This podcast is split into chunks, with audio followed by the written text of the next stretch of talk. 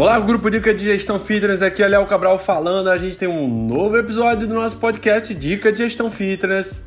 Lembrando que esse podcast ele é patrocinado pela Léo Cabral Consultoria.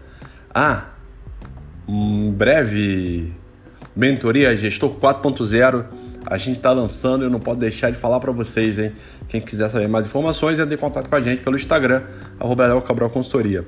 Nosso episódio de hoje a gente está falando sobre um tema muito importante quando gestores e empreendedores se auto-sabotam no plano de ação.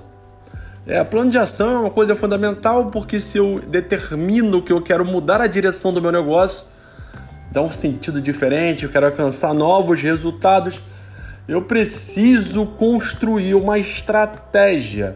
E essa estratégia tem várias ações para serem realizadas, né? Para que eu possa trazer o meu negócio do ponto A para o ponto B que é justamente o crescimento, a evolução.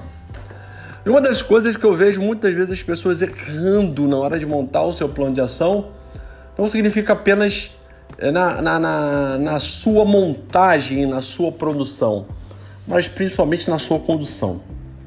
Um plano de ação precisa ter prazo para que as ações sejam realizadas.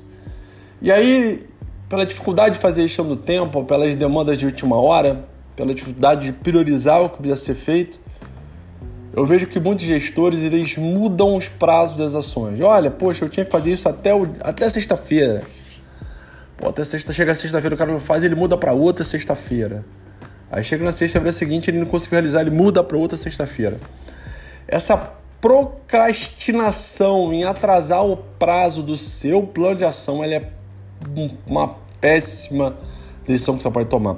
Eu recomendo a você a deixar as coisas fora do prazo, até para que você possa priorizar. Porque muitas vezes, quando você vai deixando para depois, você vai impactando ações ou atividades que você tem que fazer posteriormente que dependem daquela entrega, né? Então, você se colocar na zona de conforto e colocar um novo prazo é a pior, pior decisão que você pode tomar e pode sabotar a reconstrução do seu negócio, redirecionamento, redirecionamento do seu negócio para atingir novos resultados. Então fica atento.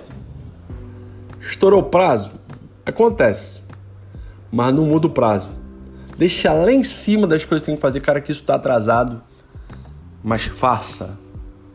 Faça para que o sucesso do seu negócio possa acontecer e você possa construir. Tá bom?